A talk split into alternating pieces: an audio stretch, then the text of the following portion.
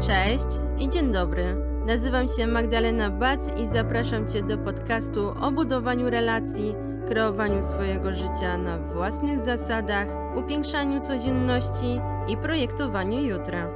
Znajdziesz tutaj rozmowy z zakresu budownictwa, kariery zawodowej, psychologii, szeroko pojętego rozwoju osobistego i wiele, wiele innych interesujących tematów. Program ten powstał z potrzeby serca, więc jeśli podoba Ci się to, co robię, to będzie mi bardzo miło, jeśli zasubskrybujesz mój kanał, wesprzesz komentarzami i podzielisz się z innymi.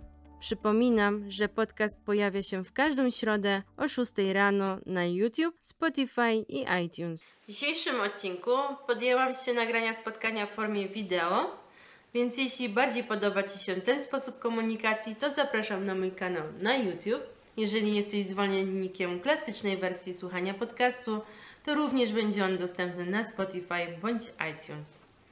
Udostępnię Ci dzisiaj nagranie z pozytywną Aleksandrą Rudnicką, coachinią, trenerką odporności psychicznej, stylów myślenia freeze i instruktorką jogi. Porozmawiamy na temat Positive Psychology, czyli o pozytywnej psychologii, która skupia się na określeniu wewnętrznego sabotażysty, którego każdy z nas go w środku sobie posiada, a z którym jesteśmy w stanie współpracować dla naszego dobra oczywiście. Temat jest o tyle istotny, ponieważ często zdarza się tak, że jakiś głos w naszej głowie wmawia nam, że nie jesteśmy w stanie czegoś zrobić, że nie mamy odpowiednich narzędzi, aby spełniać swoje marzenia, czy że nie jesteśmy na tyle silni, aby decydować o sobie samych, ale to nieprawda. Możemy określić, kim ten głos w nas jest i odwrócić zwrotnicę w kierunku naszej wewnętrznej siły. Polecam posłuchać Oli i zacząć być dla siebie wsparciem. Pozdrawiam. Cześć Olu. Cześć, cześć Maciu. Bardzo miło mi Cię ponownie widzieć. Taką uśmiechniętą i radosną, że aż chce mi się normalnie żyć. Dziękuję, też się cieszę, że mamy okazję do tego spotkania. Dzisiaj rozmawiamy na temat dosyć nowy, myślę, bo dopóki mi o nim nie opowiedziałaś, to tak naprawdę nie wiedziałam, co to jest. I jak nie weszłam na stronę internetową Positive Intelligence, też nie wiedziałam, co to jest. Więc y, może tak na początek byśmy porozmawiały, czym w ogóle jest ta pozytywna inteligencja, z czym ją nie mieszamy, tak jak wcześniej rozmawiałyśmy, i co nam to daje może. E, to, w, mm, to Positive Intelligence e, ja często tłumaczę jako mm, inteligencję pozytywności, e, tak właśnie, żeby ją nieco rozróżnić od pozytywnego podejścia, od inteligencji emocjonalnej, chociaż jest jej komponentem i pokrywa dużą część w tak szeroko znanej inteligencji emocjonalnej.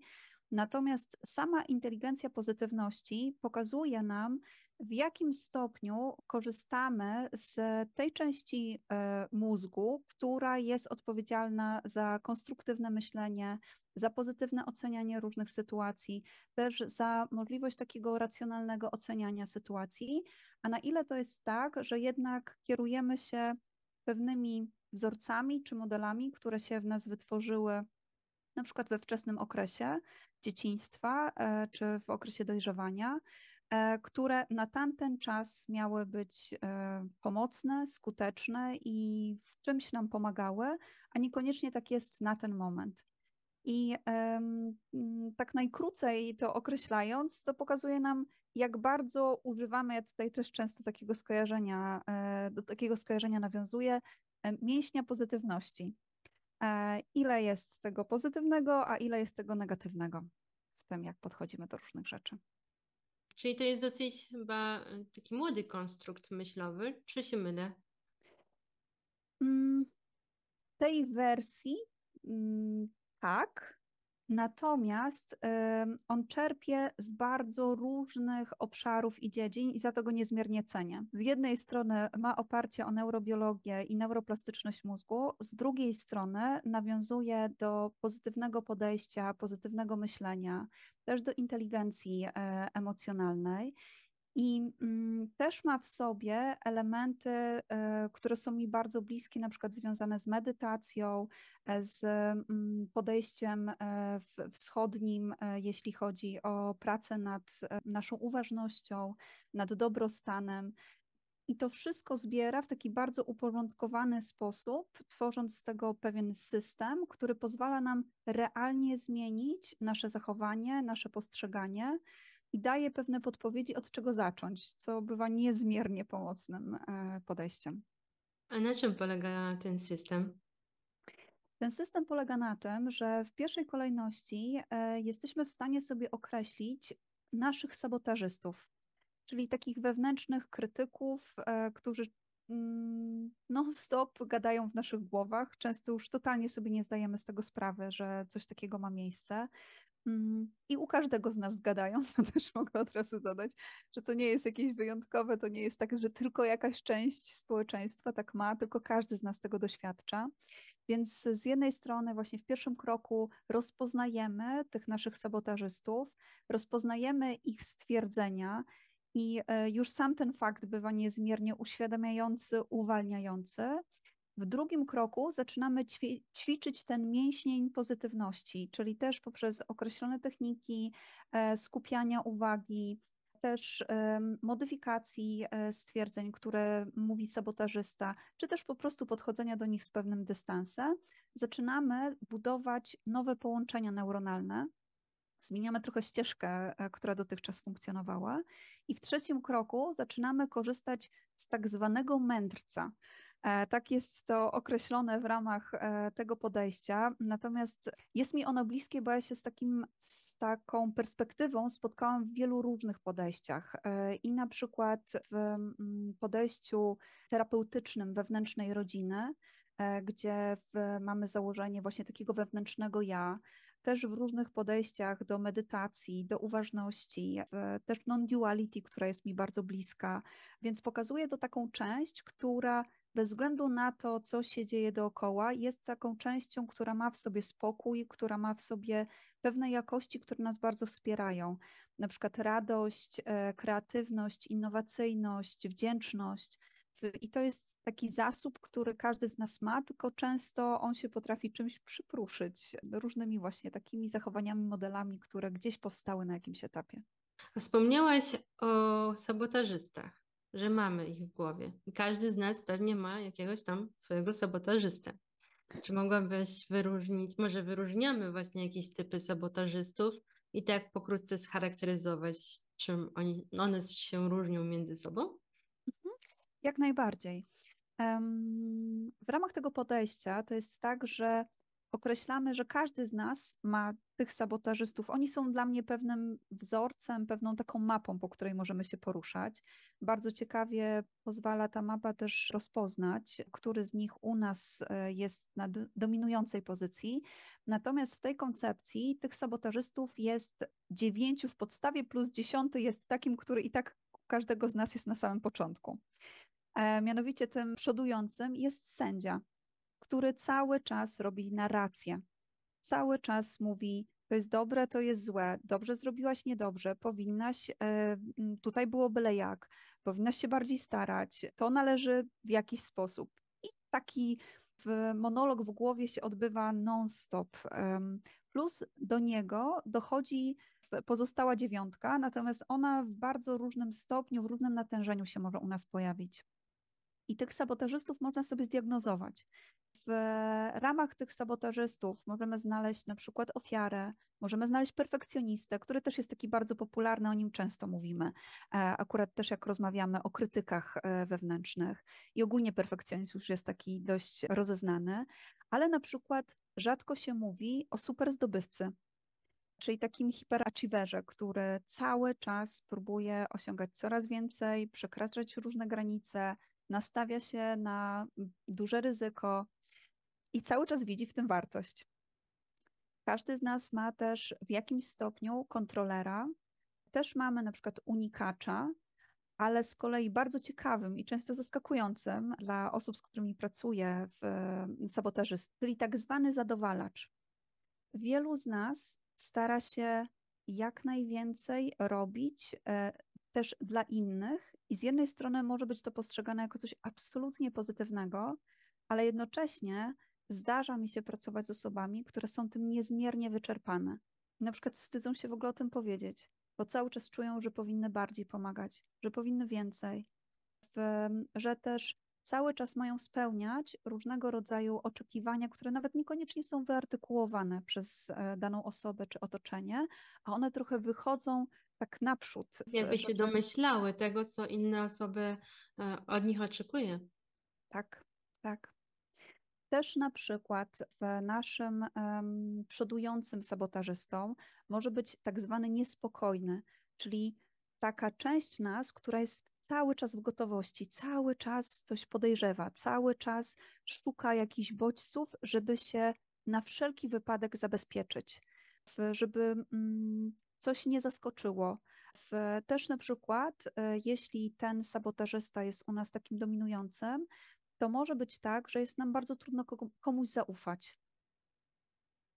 Bo cały czas myślimy sobie, ok, jeśli zaufam, to poniosę koszt. To bardzo mocno może się przekładać na e, wiele różnych obszarów, ale często tym, e, które jest w pierwszej kolejności wspominane, to są relacje. Czy to prywatne, czy zawodowe, bardzo różnie e, może ten sabotażysta akurat je niweczyć. Też mamy na przykład hiperracjonalnego, racjonalistę, czyli taką część, która mm, cały czas wszystko musi popierać faktami, musi mieć wszystko skwantyfikowane, określone. Jeśli coś nie jest zmierzone, jeśli coś nie jest namacalne, to znaczy, że tego nie ma. I to też w pewnych sytuacjach może być pomocne, ale też bywa niezmiernie utrudniające, bo nie wszystko jesteśmy w stanie w tej chwili zmierzyć, określić i wiele rzeczy, nawet na przykład o naszym ciele, tak, o pracy naszego mózgu, dopiero się dowiadujemy i uczymy. A może być taka sytuacja, że możemy mieć właśnie tego sędziego, sabotażystę i jeszcze jakieś dodatkowo, tylko w mniejszym stopniu. Dokładnie One się jakoś tak. przenikają między sobą, w zależności na przykład od e, sytuacji, w której się znajdujemy. To jest tak, że oczywiście one mogą wychodzić na pierwszy plan w zależności od sytuacji, bo mamy pewne przyzwyczajenia, że na przykład w dane sytuacje wchodzimy na przykład z roli ofiary. Tak, i mamy takie poczucie, powiedzmy, w środowisku zawodowym mamy poczucie, że nas nikt nie rozumie, że tylko my się mierzymy z takimi trudnościami, że jesteśmy niesprawiedliwie cały czas traktowani. I o ile oczywiście może być taka sytuacja i możemy jej doświadczyć, to też e, jeśli to jest powtarzająca się sytuacja, jeśli to jest tak, że zmieniamy środowisko, a to nasze przekonanie w niewielkim stopniu się zmienia, to wtedy naprawdę warto jest się temu przyjrzeć. I mm, ci sabotażyści, oni się układają w pewnej sekwencji, e, tak, które, która pokazuje, który z nich jest, które z nich, e, którzy z nich, o może tak, są w górnej e, części, ale też później każdy z nich w którymś momencie może się u nas odezwać. Hmm. Tak jak właśnie mówisz o sabotażystach, mi się ogólnie sabotażysta słowo samo w sobie kojarzy się dosyć negatywnie. I zastanawiam się, na ile mm, krytyk nasz wewnętrzny może być nam sprzyjający, a na ile bardziej jest jakby wprowadza tylko zamieszanie w, w naszym życiu i na ile możemy mu ufać albo i nie. Jak to, czy to jest jakoś mierzalne, czy możemy to jakoś sprawdzić, czy jeszcze, jeszcze nie jesteśmy w stanie? Może zacznę od tej drugiej części Twojego okay. pytania. E, tak, Dosyć jesteś... obszerne było. tak, rozumiem. E, jesteśmy w stanie to sprawdzić. To znaczy, po pierwsze, jesteśmy w stanie sprawdzić poprzez dość krótki e, kwestionariusz, na jakim poziomie jest nasza inteligencja pozytywności na dany moment. I to jest bardzo ciekawe, bo też w tym e, podejściu, o właśnie o tym jeszcze nie wspomniałam, założenie jest takie, że patrząc na funkcjonowanie naszego mózgu ewolucyjnie, dużo bardziej przydawało się nam pamiętanie i zwracanie uwagi na negatywne rzeczy ponieważ one w większości powodowały, że byliśmy w stanie przetrwać.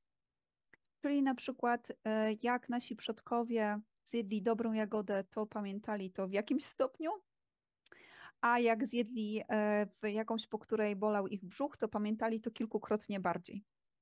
I miało to mm, bardzo duże uzasadnienie. Natomiast w tej chwili, patrząc na sytuację, na warunki, w których my funkcjonujemy, takich bezpośrednich zagrożeń jest dość niewiele.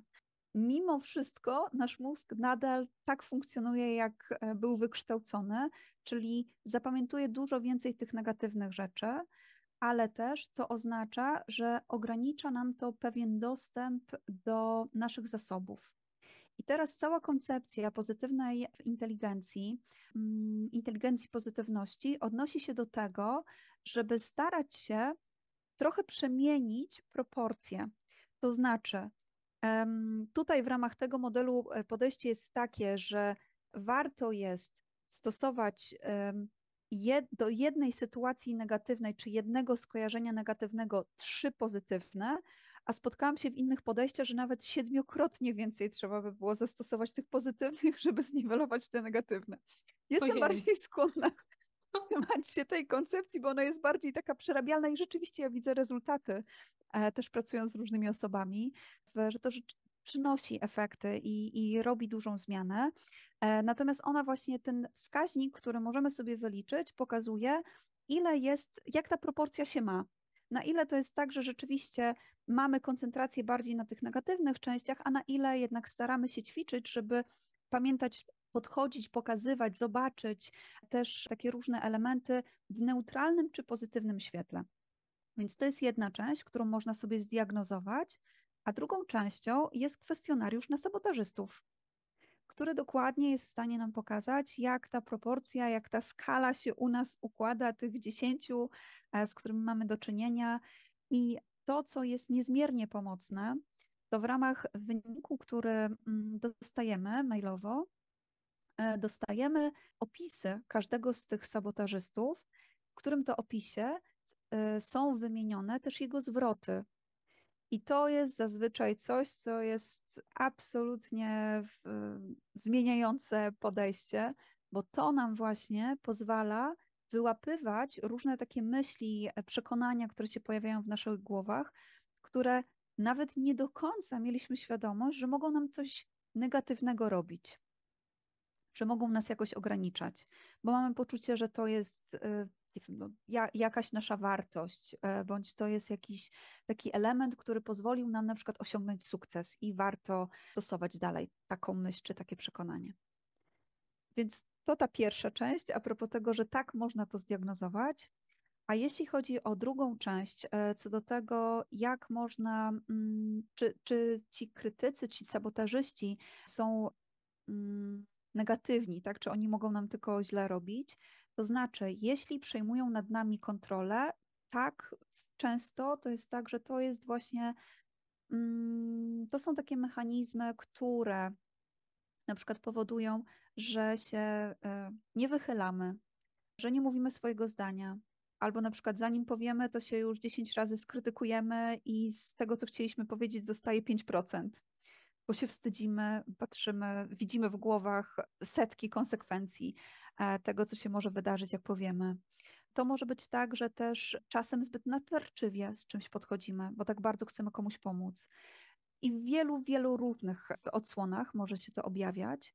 Natomiast właśnie i w tym podejściu, i ogólnie w wielu takich podejściach, z których też korzystam, które są mi bliskie, ten krytyk jest takim mechanizmem, który się wykształcił na jakimś etapie naszego życia po to, żeby nas chronić, żeby nas ratować, i wbrew temu, jakie na ten moment przynosi nam efekty, tak naprawdę jego intencja jest pozytywna.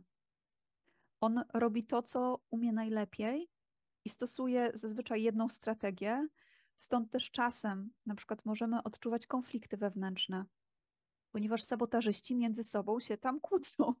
Tak, jeden chce tak, drugi chce tak y, załatwić daną tak, sytuację. Tak, to często jest zjawisko, dokładnie.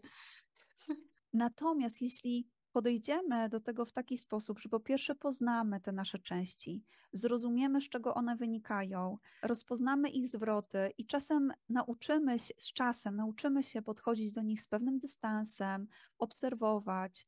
Nawet taka drobna zmiana pod tytułem, że dotychczas myślałam sobie, mm, o, na przykład to, z czym się często spotykam, i tak naprawdę to ja niewiele umiem, I nawet jak mam takie stanowisko jakieś, to zaraz wszyscy się zorientują, że, że ja przez przypadek mam to stanowisko. To się jakoś e... konkretnie nazywa w psychologii. Czy to jest syndrom oszusta? Chyba tak. Coś takiego? Tak, tak, tak, dokładnie. I często właśnie ta część ma nas bardzo mobilizować, żebyśmy cały, cały czas pracowali więcej i więcej, żeby nikt nie odkrył, że tak naprawdę to nie zasługujemy na przykład na, na dane stanowisko. I w momencie, kiedy zobaczymy to, i na przykład nasz ten sabotażysta mówi: O nie, to za słabo zrobiłaś, czy tam zrobiłeś e, to zadanie, to możemy do niego podejść na zasadzie: O, to ciekawe, że mój sabotażysta właśnie teraz tak to uważa. Okej, okay, słyszę ten głos, a ja decyduję w tej sytuacji, że to jest wystarczające na ten moment. Mhm. I to jest taka próba dystansowania się do tego, co ten mój sabotażysta mówi, e, przyjmowania, że to jest jakaś część, że to jest jakiś sygnał, który do mnie dociera, ale on nie musi być całą rzeczywistością. Zrobię kropkę, bo ja bym mogła dużo. Nie, jak, jak chcesz, to mów ile chcesz. Ja tutaj nie, nie, jakby nie generuję ci czasu. Właśnie jak mówiłaś o tym, jak możemy pracować z tym sabotażystą, y, to jest bardzo ciekawe, bo nawet ja nawet nie wiedząc o tym, że coś takiego istnieje, też miałam tak, że po prostu jak sobie mm, myślę o jakiejś rzeczy, no to sobie sama to obrażam w swojej głowie, że wcale tak nie było, jak myślisz, nie? że mm, no dobra, to nie wyszło, ale coś innego mi wyszło. E, to tak jakby musimy, możemy e, rozmawiać ze sobą samym. To chyba na tym polega.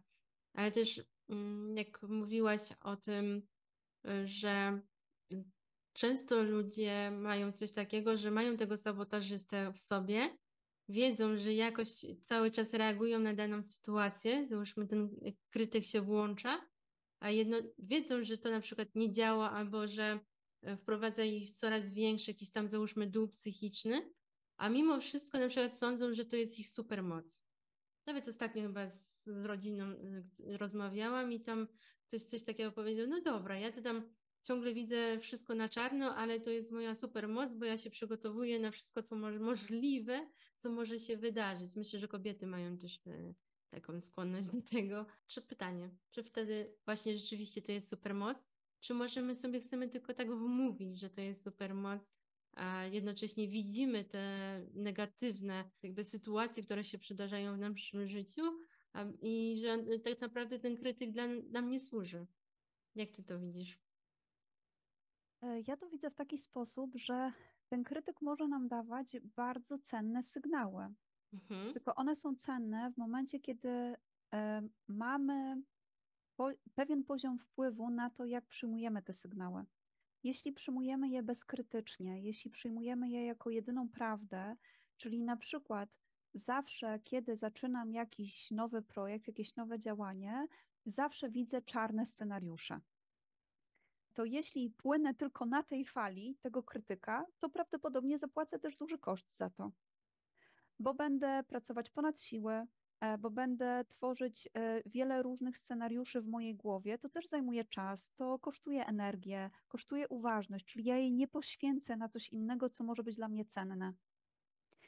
A teraz, jeśli ja zobaczę, że ten krytyk mówi o tym, ok, mogą być takie i takie sytuacje, to dla mnie to jest cenny sygnał, który ja mogę sobie wziąć też do interpretacji tej sytuacji. Ja mogę też rzeczywiście się przygotować, ale bardziej sobie to zracjonalizować. Więc mhm. ja widzę dużą wartość też w tym, w co ci nasi sabotażyści mogą nam e, pokazywać. Natomiast też bardzo często, kiedy się zaczyna z nimi głębiej pracować, kiedy rzeczywiście się ich zauważa, bo też tak jak powiedziałaś, gdyby je, pierwszy krok to jest w ogóle zauważenie, że oni są. To nie jest wcale oczywiste i nie każdy z nas widzi tych swoich sabotażystów. I czasem, jak pracuję z moimi klientami, to to bywa dla nich niezmiernie zaskakujące, że na przykład mają danego sabotażystę. Jak zaczynamy wchodzić e, głębiej, to się okazuje, a no rzeczywiście, rzeczywiście, to się, to się składa w całość. Natomiast drugim krokiem jest zmienienie ścieżki neuronalnej, czyli zmienienie też pewnego wzorca, który dotychczas funkcjonował. Bo zazwyczaj też ci sabotażyści pojawiają się w momentach, które są dla nas trudne. Czyli na przykład brakuje nam czasu, jesteśmy zestresowani, niewyspani, w jakimś braku ogólnie naszych zasobów, to oni wtedy są najbardziej aktywni, bo próbują na ten swój sposób nas chronić. Taki paradoks trochę, bo jednocześnie już czujemy się wypaleni, załóżmy, jesteśmy tak bardzo zmęczeni i wchodzą właśnie, działają sobie ci krytycy w naszej głowie, więc jeszcze bardziej wchodzimy w ten stan, zamiast na przykład wyciągać nas ku górze. Dokładnie To jest tak. raczej nie, trudno mi pojąć to, że one tak naprawdę nas chronią, no bo pewnie chronią nas przed jakimś ryzykiem, więc y, może lepiej mówią, dobra, posiedź sobie, pobądź w tym i nie wiem, za jakiś czas ruszysz albo w ogóle nie ruszysz, nie wiem, jakie to jest zasada działania tego, co to ma nam dać tak naprawdę. Znaczy, to ma nam dać to, że krytyk chroni w ten sposób, który się nauczył dawno temu. Mhm. Bo zazwyczaj to jest tak, że na przykład jeśli mamy powiedzmy perfekcjonistę, to prawdopodobnie to jest taka część nas, która się nauczyła w dzieciństwie, że żeby dostać pochwałę, żeby dostać uwag e, uwagę naszych na przykład opiekunów, tak jakąś ich akceptację, uważność, czas, e, aprobatę, to potrzebujemy być nieomylni, tak? Potrzebujemy nie popełniać żadnego błędu. Tylko kiedy mamy najlepsze, perfekcyjne rezultaty, dostajemy to, co jest dla nas takie bardzo cenne. I oczywiście w jakimś e, odcinku, w jakimś kawałku życia to ma swoje przełożenie. Tylko zazwyczaj nasz krytyk nie wie, że mamy 20, 30, 40 czy 50 i więcej lat. Nie wie, że już mamy dużo różnych innych zasobów. E, niekoniecznie się orientuje, jakie mamy role pozostałe, co przeszliśmy w życiu. On po prostu wie, że kiedyś nas tak chronił. Także kiedyś dawał nam to, co było dla nas niezmiernie cenne, danym sposobem. Czyli masz się starać bardziej, masz to robić idealnie, bo to jest jedyny właściwy sposób. I on stara się to robić nadal.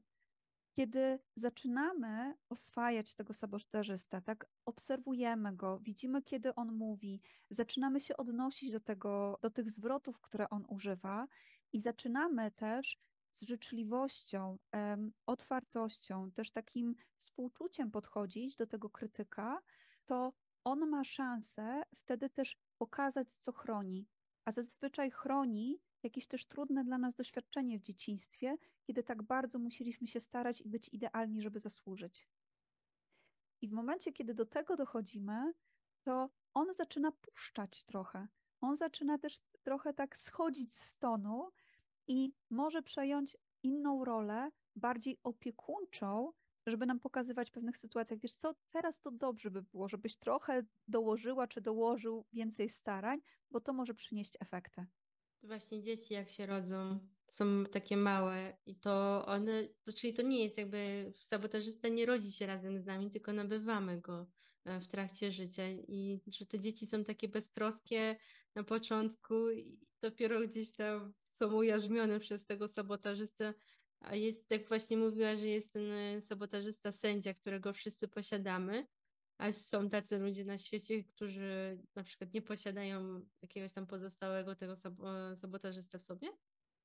Czy nie ma takich ludzi? Mm, Wiesz co, z tego co wiadomo z Mhm. badań, to każdy z nas ma jakieś e, warianty, tak? I każdy z nas. Jakkolwiek by to, to dzieciństwo nie byłoby idealne, załóżmy, w Tak. cudzysłowie oczywiście.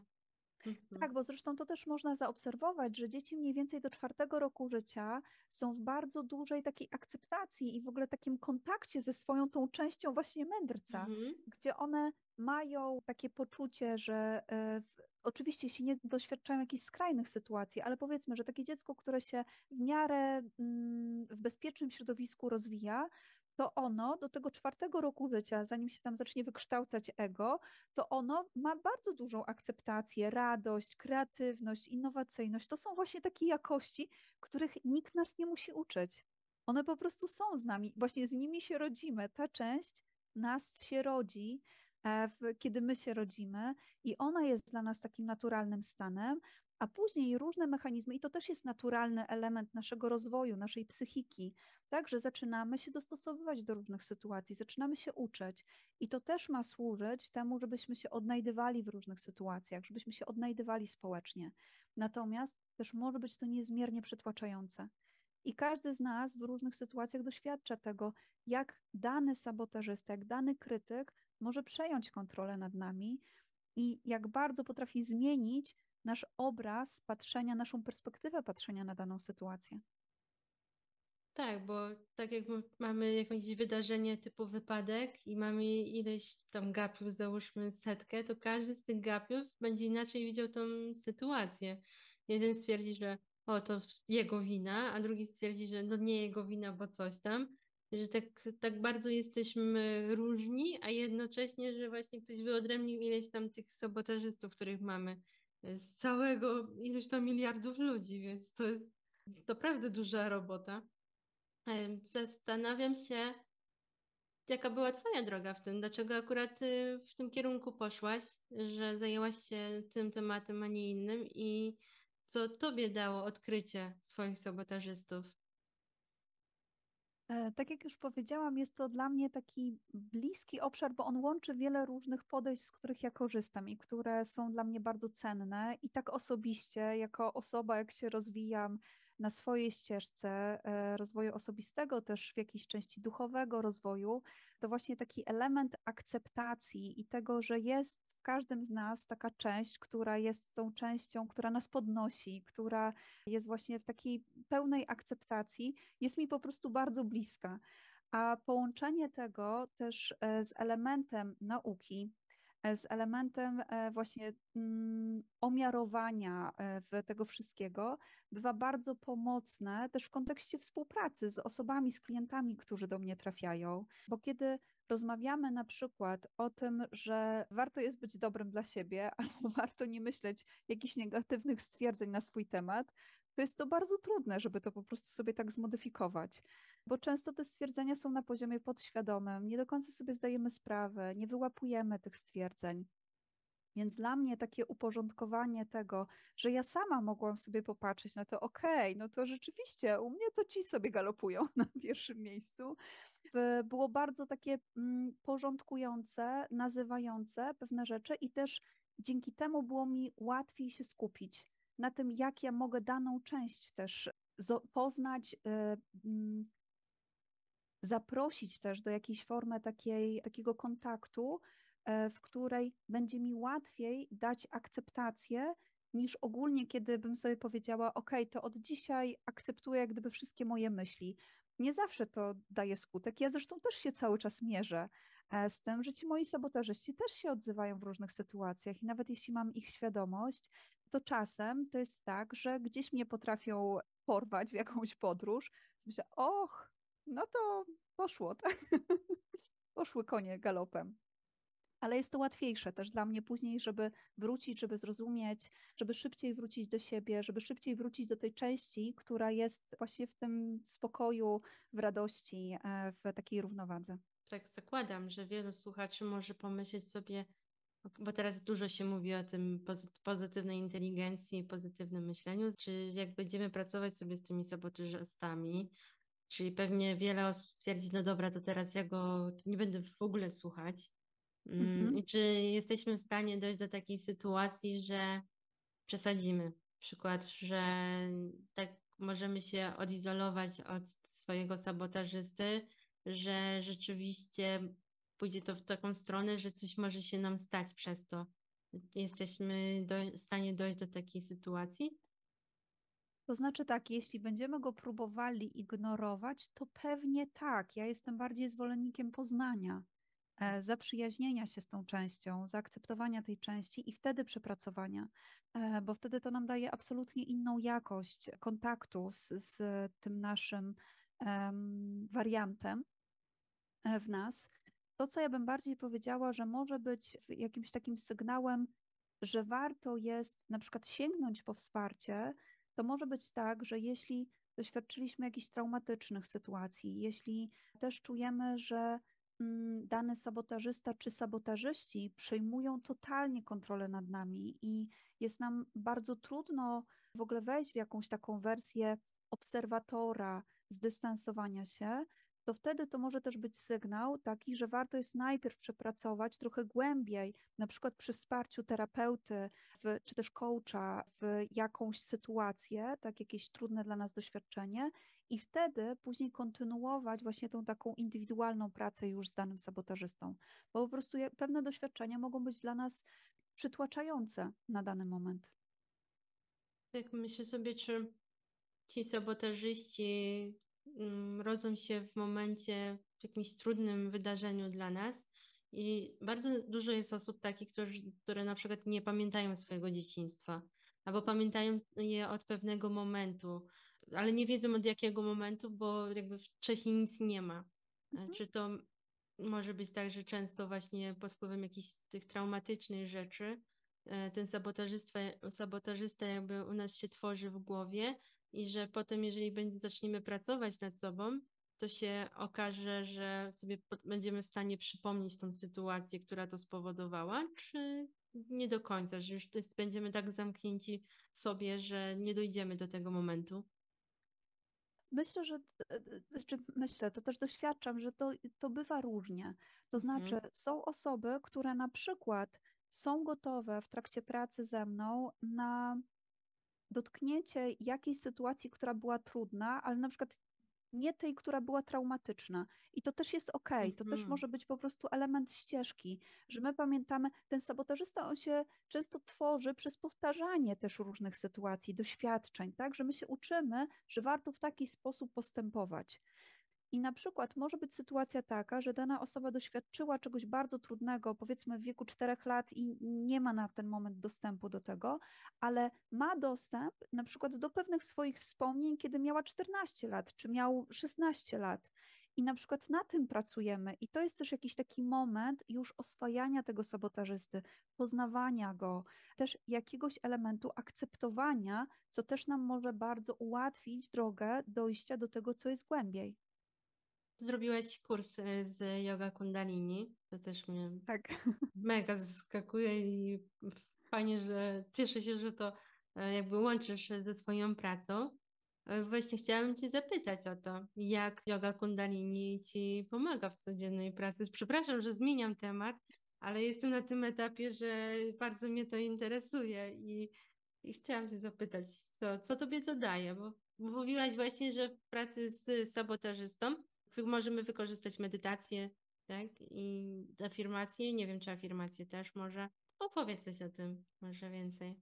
To myślę, że to jest tak duży temat, że musiałobyśmy się chyba na kolejny podcast, ale załóżmy tutaj taki, taki po prostu kondensację tych informacji.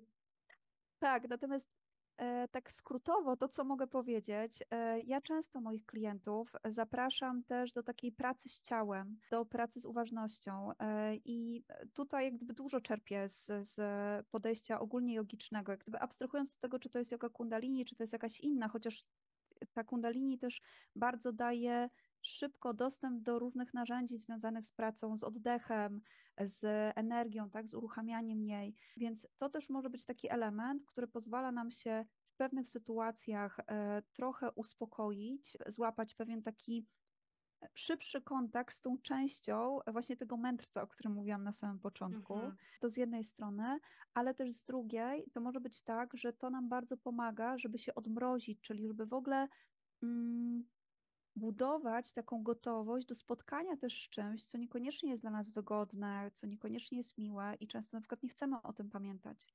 Bardzo różnie z tego korzystam.